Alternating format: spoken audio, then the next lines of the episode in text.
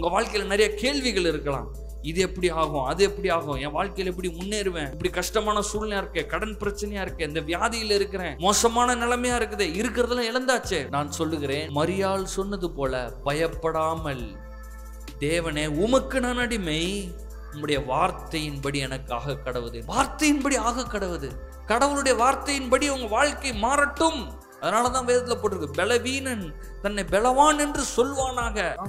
சொல்றான் நான் போறேன் சின்ன பையன். சவுல் ராஜாவே கூப்பிட்டு சொல்றாரு உன்னால போக முடியாது. அவன் வந்து சின்ன வயசுல இருந்து யுத்த வீரன். இவன் பார்த்தா சின்ன பையன் ஆடு மேய்க்கிறவன். ஆனா சொல்றாரு? நான் ஒரு முறை சிங்கத்தை கொன்றேன் கரடியை கொன்றேன். அதே போலதான் இவன் ஒரு மிருகம். கொல்ல போறேன். விருத்த சேதனம் உள்ளவன். தேவனன் கூட இருக்காரு. எப்படி பேசுறாரு பாருங்க தாவி. எல்லாரும் பயந்துட்டு இருக்காங்க. ராஜாவே பயந்துட்டு இருக்கிறாரு. தேவன் தேவன் தம்ம கூட இருக்கிறாருன்றதே மறந்துட்டாங்க. ஆனா தாவிது சொல்றாரு நான் போவேன் அப்படி பாத்தீங்கன்னா போகிறாரு. போன உடனே கோலியாத்தே சிரிக்கிறான். நான் என்ன நாயா? கோலம் எடுத்துட்டு வர கல் எடுத்துட்டு வரேன் நான் சொல்றேன் கரெக்டா சொன்னேன் நீ நாய் தான். உன்னை நான் அடிப்பேன். உன் தலையை நான் வெட்டுவேன். ஆகாயத்து பறவைகளுக்கு போடுவேன். பேச்சு பாருங்க. இன்னும் எதுவுமே பண்ணல. கல் எடுத்து எய்யறதற்கு முன்பாகவே வாயிலிருந்து கோலியாத்தை என்ன பண்ணுவான்றத தாவீது பேசுறான். என்ன நடக்க போகுது என்பதை பேசுகிறான். என்ன பண்ணாரு? அடிச்சாரு விழுந்து அவனுடைய கத்தியை எடுத்தே அவன் தலையை வெட்டியாச்சு. அப்போ நம்ம வாழ்க்கையில சூழ்நிலைகள்லாம் மோசமா இருக்கும்போது பயப்படுகிற மாதிரி சூழ்நிலை பிரச்சனை எல்லாம் இருக்கும்போது அந்த சூழ்நிலைகளை பார்த்து நம்ம பேசக்கூடாது சூழ்நிலை பத்தி பேசிட்டு இருக்க கூடாது பயமா இருக்குது. வாழ்க்கை மோசமாயிரும் நஷ்டமாயிரும் கஷ்டமாயிரும். அப்படி பேசக்கூடாது.